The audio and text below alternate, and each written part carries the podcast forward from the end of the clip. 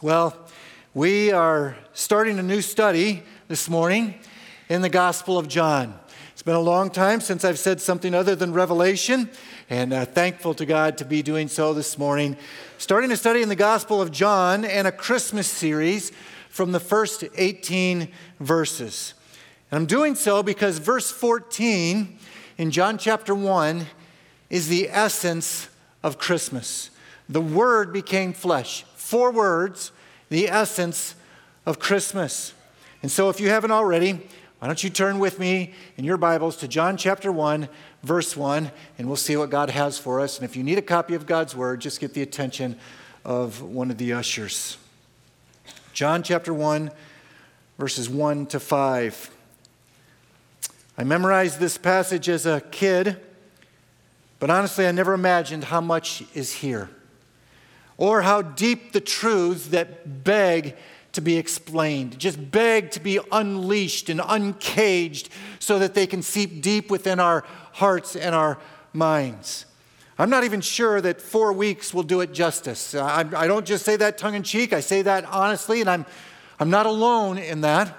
And John Piper tells the story of a class on the book of John. John Piper is a, a former pastor of Bethlehem Baptist in Minneapolis, Minnesota uh, author and scholar. He tells the story of a class that he took on John at one point in 1974. I think it was part of his doctorate.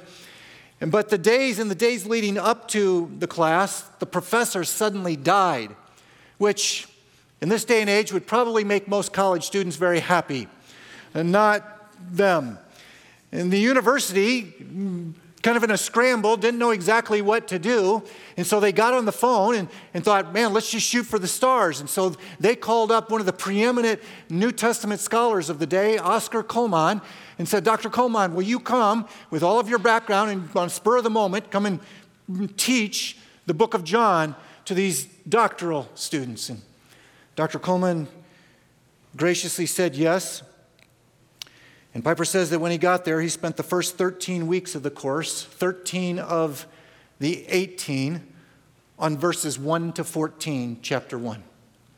13 weeks, two hours a class on 14 verses. That's how rich this passage is. It's how wide and how deep the river of God it is to our hearts and souls. A prologue an introduction here in these 18 verses, catch this, that stands as one of the most condensed and significant passages about Jesus in all the Bible. That's not hyperbole, that's not exaggeration. These 18 verses, and I trust that you'll agree with me by the time we're done in a few weeks, these, these verses stand as one of the most condensed and significant passages about our Lord Jesus Christ in all the Bible. And so I want to get right at it. Instead of giving you all of the background as I normally do, and we start a, a book, a new book of the Bible, I want to get started with the text. I want to get started with the meat, just like John does. We'll pick up all that other stuff, I assure you, along the way. I won't leave it out, but I want to get to the text. So you follow along with me, will you? John chapter 1, verses 1 to 5. In the beginning was the Word, and the Word was with God and the Word was God. He was in the beginning with God. All things were made through him, and without him was not anything made that was made. In him was life, and the life was the light of men. The light shines in the darkness, and the darkness has not overcome it. I've titled this message after a book that Josh McDowell wrote in 1977 more than a carpenter. I imagine that many of you are familiar with it. If you're not familiar with it, I would encourage you to read it and get familiar with it. It's just a short little book, uh, published way back, printed. I think there's over 10 million copies that have been printed in dozens and dozens of languages around the world. And it's an apologetic about Jesus, an argument for why Jesus is indeed Lord of all. He lays out in that book, Josh McDowell does, that Jesus is either Lord or liar or lunatic. He's, he's one of the three based on what we know about him in the scriptures. And because the last two don't make any sense, the liar and the lunatic, indeed, he must be Lord. It's an apologetic. But that's not why I chose this title. Uh, this isn't an apologetic sermon per se. Certainly, as John writes it here in these first 18 verses, it's meant to oppose and refute some of the garbage that was out there in his day and then some of it that's out there in our day, for sure, for sure. But I chose it because just the very statement, more than a carpenter, is a massive understatement. A massive understatement. A stark contrast to what John's lay, lays out here. It couldn't be any more stark. It's a, a night and day comparison to the full truth about Jesus. More than a carpenter, he's God. More than a carpenter, Jesus is life and, and light and creator, and the list goes on.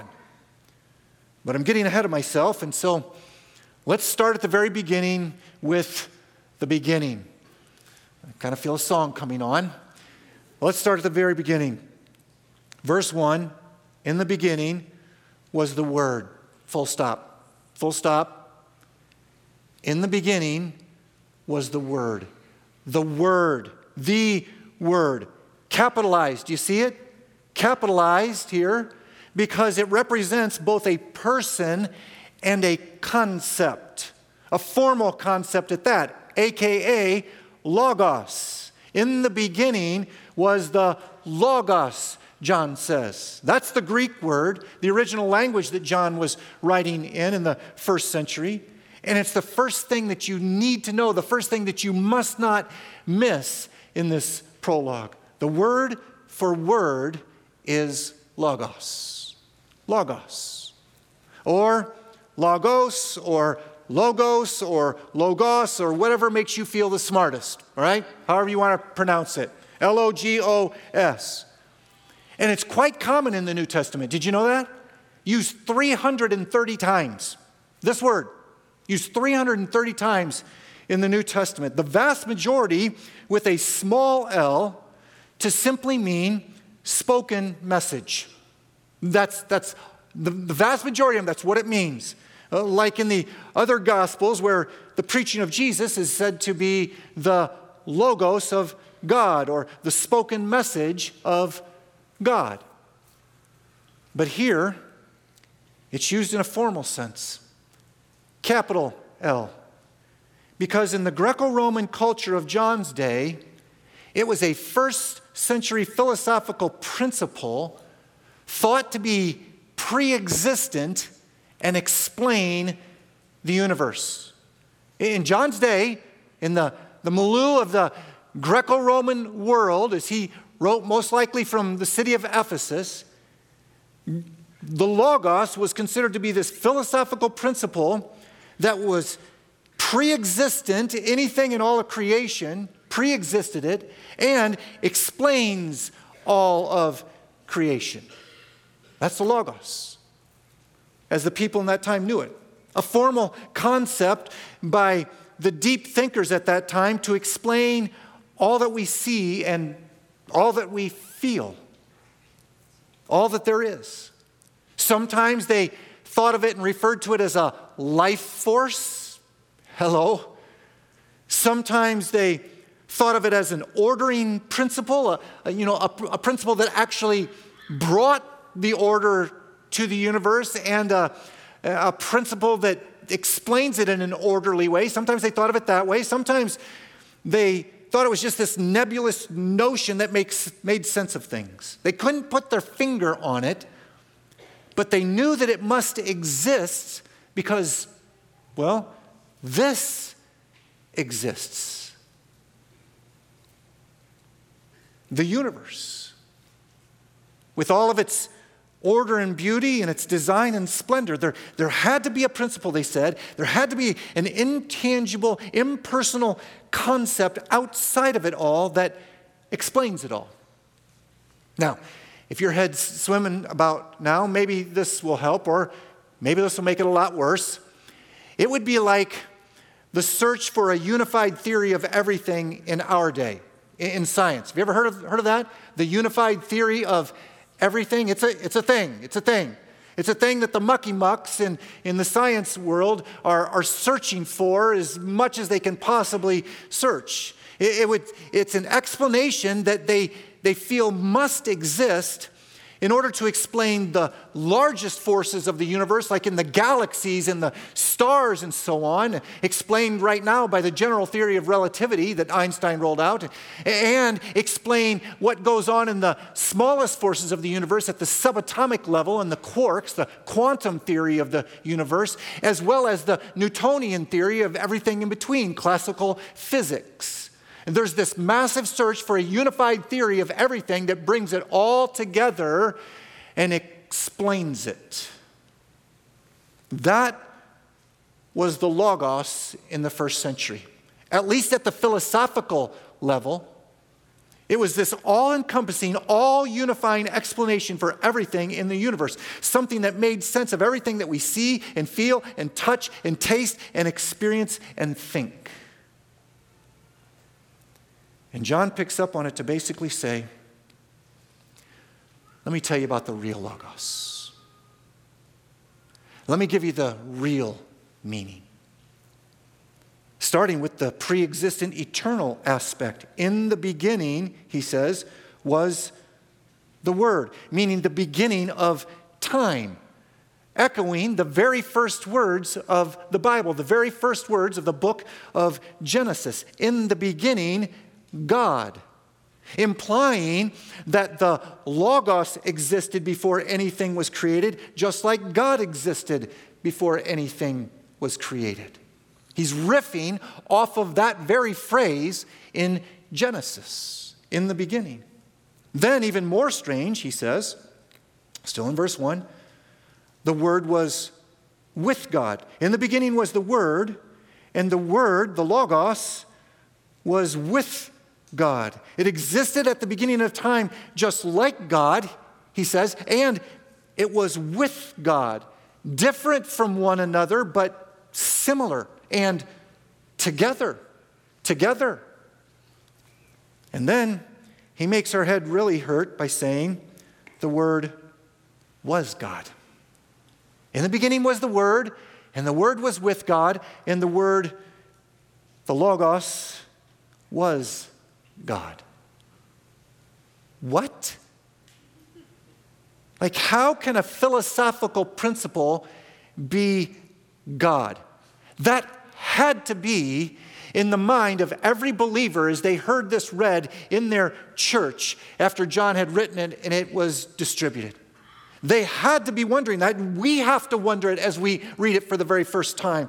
How can a philosophical principle be God? Or to reverse it, how can God be a mere philosophy? It sounds blasphemous, doesn't it? Heretical. Don't go there. Until you get to the next sentence when he changes everything. Sounds heretical until you get to verse 2 when he changes the entire meaning with one word He. He verse 2, referring to the Logos, the Word, was in the beginning with God. In one sentence, with one word, John changes the entire narrative, the entire meaning. The ancients may have thought Logos was a principle, but it's actually a person. That's what he's getting at with the word he. They thought it was a principle, but it's actually a person. And it's a pre existent person at that. A person, as he says in verse 2, reiterating, a person in the beginning with God. With God. A person in the beginning with God as God. Present with God and God Himself. He, in verse 2, means the real Logos is a person. I'll never forget when one of our daughters read this for the very first time. I don't remember her exact age. She was in grade school uh, at some point there, and she used to read her Bible at night, and it just happened to be my turn to tuck her in on this particular occasion. But when I went upstairs to do so and, you know, opened the door and she was sitting there propped up on her bed and had a pillow on her lap and her Bible on top of the pillow, uh, when I walked in, she said, Dad, I just started John 1 and I don't understand it. Like it says, in the beginning was the Word, and the Word was with God, and the Word was God. And then it says, He was in the beginning with God. Dad, who's the Word? Who's He? Now, our daughters knew that when I tucked them in, they could stretch out bedtime as long as they wanted if they asked Dad a question about the Bible. and they did all the time. And I knew exactly what they were doing, and I couldn't have cared in the least. Like if they wanted to talk about the Bible, they could stay up till midnight as far as I was concerned. They, I never said that to them, they didn't know that, but that was the truth. Let's go. But on this, this occasion, I knew it was different. I knew her question was real. I, I could sense it in the tone of voice. It was, it was a genuine question because she was bothered. She was bothered by it and she wanted to know. She wanted to understand. And so I said, Sweetheart, that's a great question. Let me do something here. Let me put my hand over the bottom of your Bible here, the bottom of the text. And I want you to read verses 1 and 2 again. And then I'm going to lift my hand and I want you to read verse 14. And so I wanted her to have that aha moment. And so she began. In the beginning was the Word, and the Word was with God, and the Word was God. He was in the beginning with God.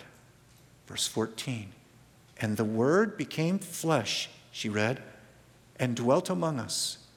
And we have seen his glory, glory as of the only Son from the Father, full of grace and truth.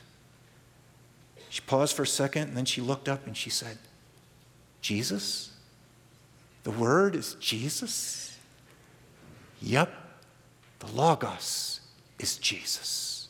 Oh, I didn't say that to her. I didn't want to muddy the water like I did with you with the unified theory of everything or anything like that. But yes, that's exactly what John is saying. The, the Logos, the Word, is Jesus. The Word was with God, the Word was God, and the Word became flesh, the only Son from the Father, Jesus Christ Himself, which John goes on to further prove in the second part of the chapter, naming Him by name.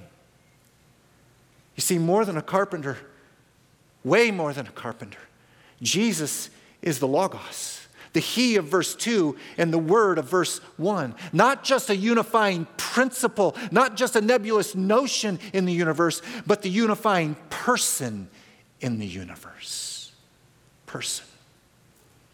God's revelation, when you get right down to it, God's revelation of Himself to create, sustain, and explain the universe. That's what you get when you put all of this together the concept, a first century principle of Logos and, and Jesus being the Logos and becoming flesh and all of the rest that we find here and what we're going to find in the next couple of verses. That's the real Logos. That's the, the biblical Logos. It's God's revelation of Himself. It's God's word spoken in the flesh, physically. It's God's self expression to reveal himself, the, the same as himself and different. The same and different, eternally pre existent as he is, and yet separate from him, in the beginning and together. More than a carpenter, Jesus is God's revelation to not just explain the universe, not just explain the yearnings of your heart, not just explain the thoughts of your mind, good, bad, and ugly, and everything else, but He's God's revelation to create and sustain the universe in the first place.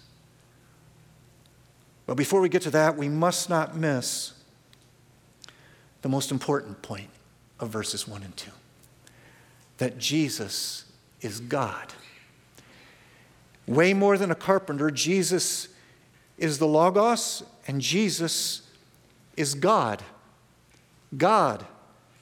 Combined with verse 2, verse 1 is one of the clearest statements in all of the Bible to that end. Maybe you've heard people say along the way, or maybe you've run, run into it in writing, oh, the Bible doesn't say that, you know, Jesus is God, and Jesus never claimed that he was God. Uh, wrong, wrong, and wrong.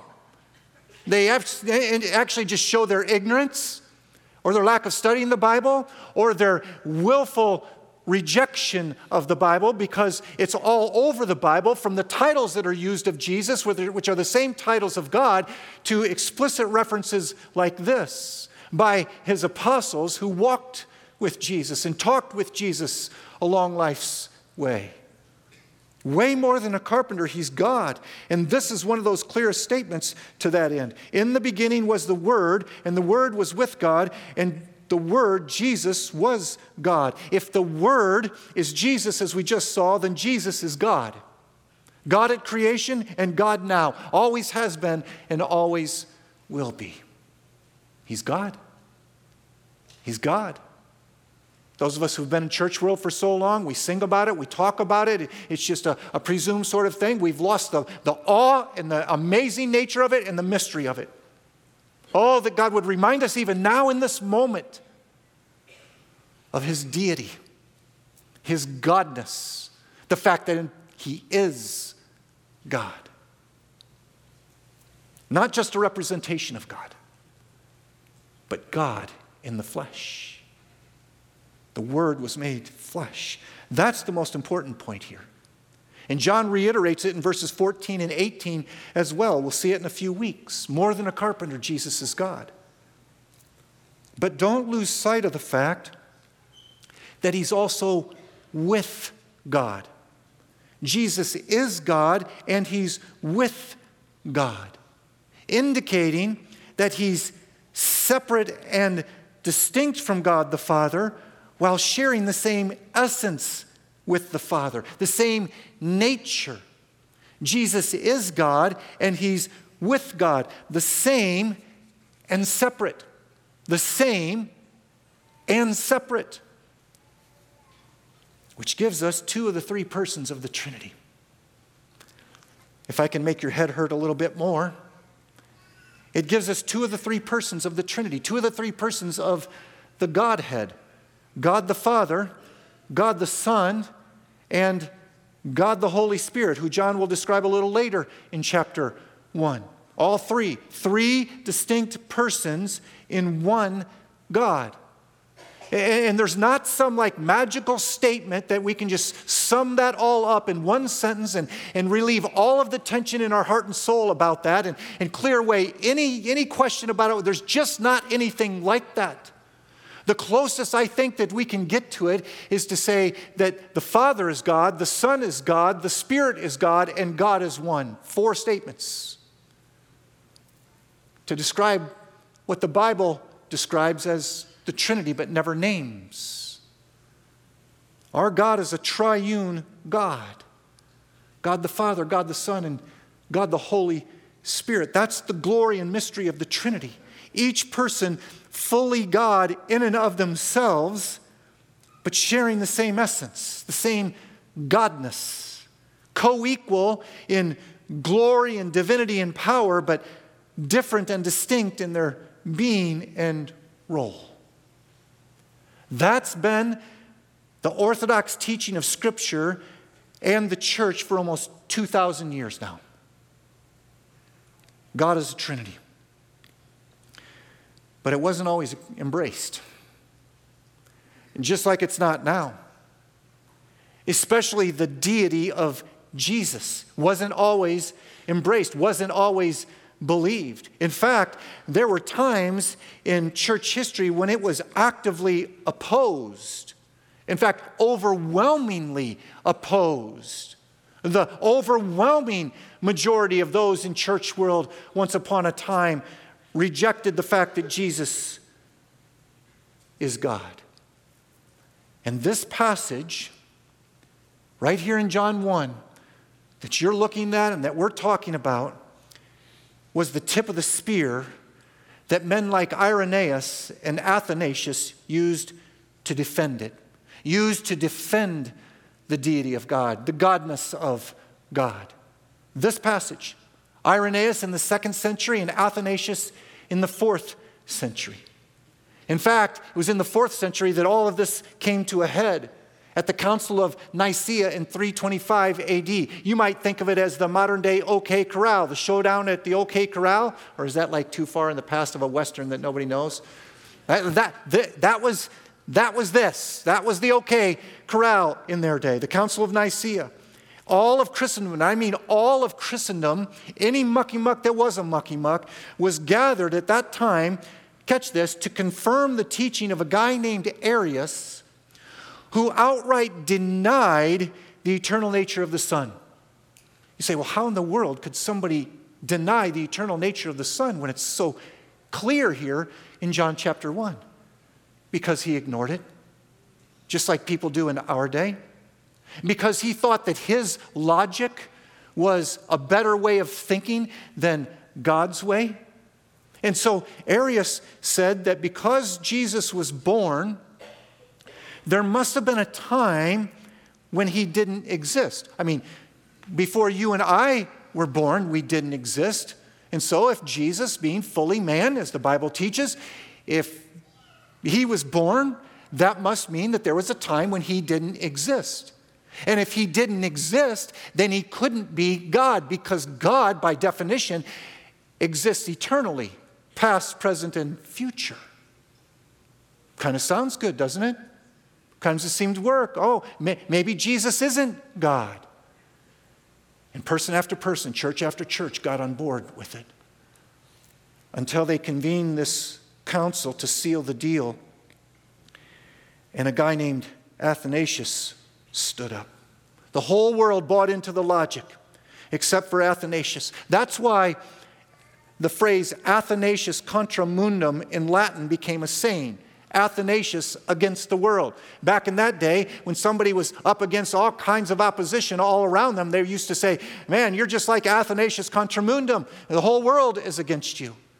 It was that well known, and it was that real. Athanasius stood up and he turned right here to this very passage in John chapter 1 to refute the heresy that Jesus wasn't God. He turned to John chapter 1 to defend the deity of Christ and did so with the Word, the Word, the Logos in the flesh. We stand on some big shoulders and thank God for it. And it's a lesson that even our best logic can be wrong. Oh, even our best, there's a way that seems right unto a man, but the end thereof is the way of death. If you believe in a Jesus in any other way, shape, or form than how the Bible describes him, you're not saved. You believe in an idol. You believe in an idol. It's a lesson that even our best logic can be wrong and that the word must always take precedent. More than a carpenter, Jesus is God the second person of the Trinity. Third, Jesus was the agent of creation.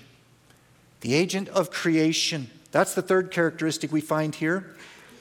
Look at verse 3. All things, John continues, all things were made through him, the Word, who we know as Jesus. All things were made through him and without him was not anything made that was made. Jesus, God the Son, is the one who made all things, brought all things into existence on behalf of God the Father. We don't normally think of it that way. In the beginning, Genesis 1 1, God created the heavens and the earth. True, true. And the one who spoke them into existence, the second person of the Trinity was Jesus, we find out here from John chapter 1, verse 3. Jesus was the agent of creation on behalf of the Father, God the Father. That's the implication here, and that's the reason that I use the word agent, because it says that all things were made through him. You see it? Through him. Implying that he wasn't the impetus for creation. It wasn't his original um, thought, but rather he was the instrument of creation. He was the means of creation, the go between between God the Father and creation. Carrying out the will of the Father by speaking things into existence on his behalf. Jesus was the agent of creation. The same Jesus who saved your soul and makes you whole spoke all that we see and know and hear and feel and experience into existence. It's the same thing the Apostle Paul says in 1 Corinthians 8 6. If you're thinking I'm stretching it or something, Paul says there, for, for us there is one God, the Father, from whom are all things and for whom we exist, and one Lord, Jesus Christ, through whom are all things and through whom we exist. It's kind of like the, the Trinitarian nature of God. Uh, the, the best we can do is just make these statements and let the tension be the tension and let the mystery of God be the mystery of God. All things are from God the Father, created through Jesus Christ. All things. Don't miss it. All things. Including heavenly things and invisible things, Colossians chapter 1. Jesus made everything. Jesus made everything. And notice, John states it both positively and negatively in verse 3. States it twice, I think, to drive home the fact that Jesus is preeminent and pre existent. Look at it there again. All things were made through him, positive, and without him, the negative way, without him was not anything made that was made. It's like he's trying to tell us something. It's kind of like when you tell your kids to, to come straight home from school, and then you say, and don't dilly dally along the way. In two different ways, positively and negatively. Some of you are like, yep, yep, tried that, didn't help. In two different ways, positively and negatively, you're conveying the same thing. Same. All things were made through him, and without him was not anything made. Notice that anything made that was made. If he made everything in all of the universe, that means he's preeminent over everything in all the universe and preceded everything in all the universe. Is that intuitive? If he made everything in all the universe, that means he existed before everything. Otherwise, he couldn't have made what existed before him. Okay? If he, if he made everything, he existed before everything, and if he made everything, he's over everything. Confirming that in the beginning, in verse 1, is meant to convey his pre existence. That Jesus existed before creation, otherwise, he couldn't have made it. Now, at this point, you might be thinking, why does this matter? Like, why does that even matter? Why did John write that? Why did the Holy Spirit inspire him to write this? Like, why is this important? Two reasons. First, it affirms the lordship of Jesus. He's Lord of all. He's Lord of all. That's the preeminent part. As the agent of creation, he's the Lord of creation. Just like a puppet maker is Lord of his puppets. We get that. Just like a, a model maker is Lord of his model. Just like a, a programmer is Lord of his program, Jesus is Lord of all, including you and me. We too are created. He's Lord of all. Second, it's important because it shows that he's not an angel. The fact that Jesus was the agent of creation, pre existing all of it, shows that he's not an angel which was a false belief and false teaching in John's day, just like it is in ours. Just like it is in ours. The fact that Jesus was the agent of creation, the one who brought all things into existence, means he's not an angel because angels are created as well. They're not eternal. If they were eternal, they would be God. They were created by God, angels. And so, if Jesus created everything, including all the angels, that means he can't be an angel himself. Unfortunately, not only in John's day, there are people in our day, like Jehovah's Witnesses, who strenuously advocate otherwise. Maybe you've run into them, they've run into you. Maybe they are some of your family members or your coworkers or, or friends. To preserve their belief in Jehovah only as God, that's uh, the, the entire thrust of what they say and believe, that, it, that it's only the Father only who is God. To preserve that, they say that Jesus is an angel created by God. You want to talk about blasphemy and heresy? They say that he's an angel created by God. And they often turn to John chapter 1, verse 1, in their version of the Bible, the New World Translation, to support it, which says, In the beginning was the Word, and the Word was with God, and the Word was a God. Small g. An angel, they say. I've had conversations with them at my doorstep on this. Only once. They haven't come back. The problem is that translation is a perversion of the original Greek. It doesn't say a God and it doesn't mean a God. Plus, plus, it's refuted by verse 3 you don't have to know a lick of Greek. You don't have to be a Bible scholar. You just have to read verse 3. All things were made through him, through Jesus, and without him was not anything made that was made. I turned the Bible around and I said, Wait a second, wait a second. Let's forget for a second about the argument about Greek and everything. You're not an expert, I'm not an expert. Just read verse 3 for me.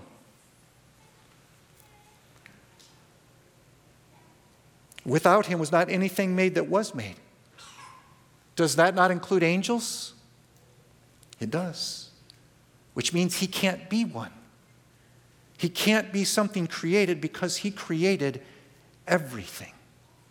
Two reasons that this point is vital.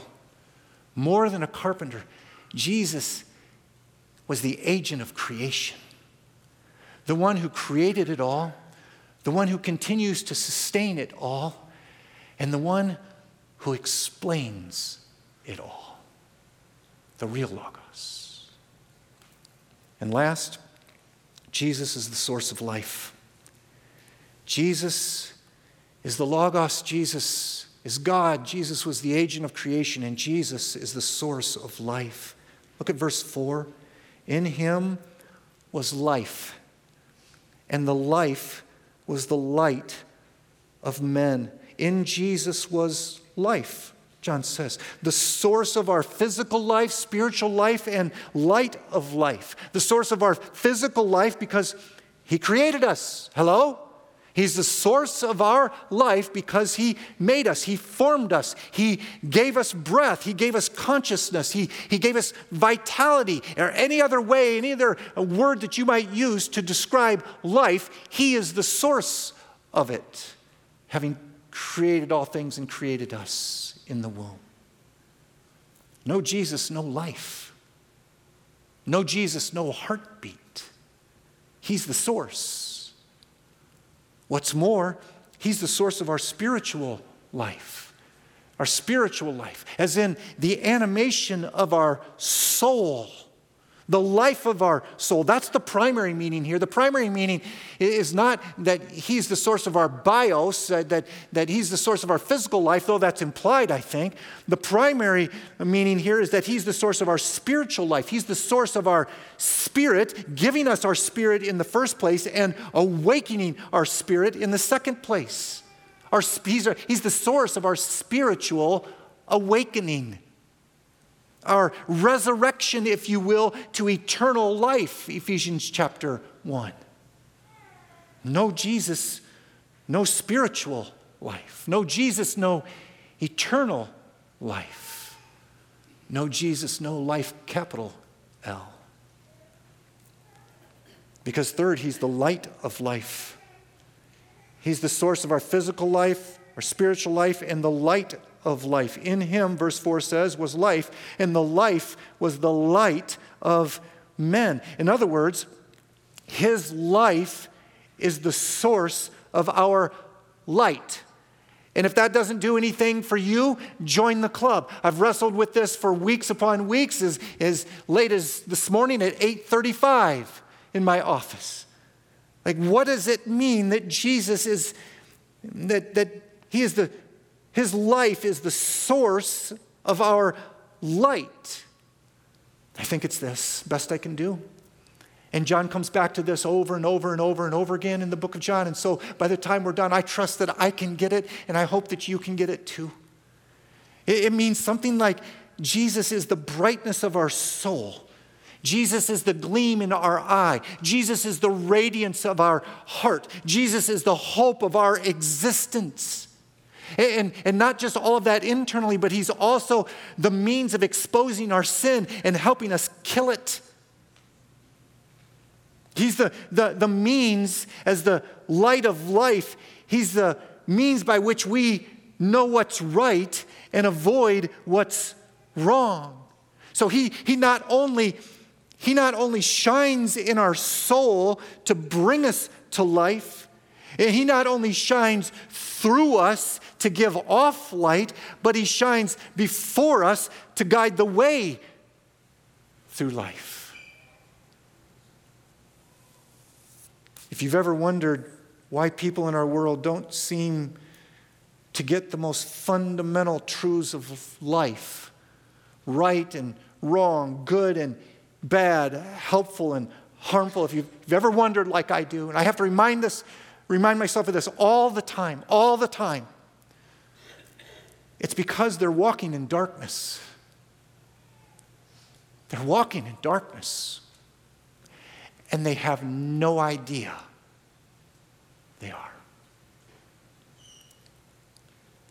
They don't have Jesus. That's why they don't seem to get some of the events of the world and reactions to the events and the news headlines and the happenings and all of it. That's why they don't seem to get the most fundamental truths of life. They don't have Jesus, who is the light of life. But those who do, those who do, praise God, not only see, but walk with confidence in life. Because the light of life can't be overcome. The light shines in the darkness, verse 5. Do you see it? The light shines in the darkness. The light shines in the sinfulness. The light shines in the evil. The light shines in the wickedness. And the evil and the wickedness and the darkness has not overcome it. Jesus is the source of life and light that can't be overcome. Can't be overcome. Can't, can't, can't, and won't. Won't because it can't. Can't be prevented from shining. The light of Christ cannot be prevented from shining, cannot be snuffed out, cannot be dimmed, cannot be diminished. He's God. He's God. His LED lamp never goes out. Light of the world and light of our souls, He has not, is not, and will not ever, ever, ever be overcome. If that doesn't give you assurance of your soul and heart, if that doesn't make you feel like you are on solid ground, I don't know what will. And that's the very light that shines within those who believe. Those who believe in Him as the Logos. He'll never be overcome by the darkness of your sin. Praise God. He'll never be overcome by the evil of Satan and his minions. He'll never be overcome by the hatred of this world. He'll never be overcome by anything more than a carpenter. In him is life. And that life is our glorious, glorious, ever shining light for all eternity. Let's pray. Lord, we marvel at your word. Man, I marvel at your word, God. We marvel at how much is there in so few words. And so, oh God, will you impress them on our heart? Lord, we confess that sometimes we have difficulty understanding these things, but will you still impress them on our heart so that we know them and we treasure them and we apply them in the moments of life? God, would you impress on our heart the words that you are the Word? God in the flesh who made us and leads us, the source of life who awakens and shields us. Convince us to the extent that we need convincing, Lord. Remind us to the extent we need reminding and refresh our hearts and souls. And above all, God, awaken us even more. Will you do it? Will you awaken us even more to believe even more? We pray.